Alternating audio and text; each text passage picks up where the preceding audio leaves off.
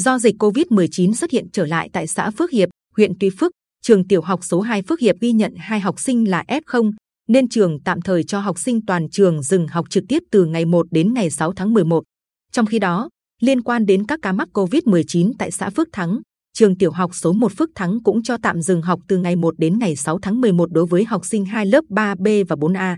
Sau khi xác định một học sinh có người nhà là F0 và một lớp ở điểm trường nằm trong vùng phong tỏa đề phòng chống dịch của địa phương, Phó trưởng phòng giáo dục và đào tạo huyện Tuy Phước Hoàng Ngọc Tố Nương cho hay, trong thời gian học sinh nghỉ học, phòng yêu cầu các trường huy động, cắt cử cán bộ, giáo viên, nhân viên tham gia công tác phòng chống dịch COVID-19, trong đó chú ý công tác vệ sinh trường lớp,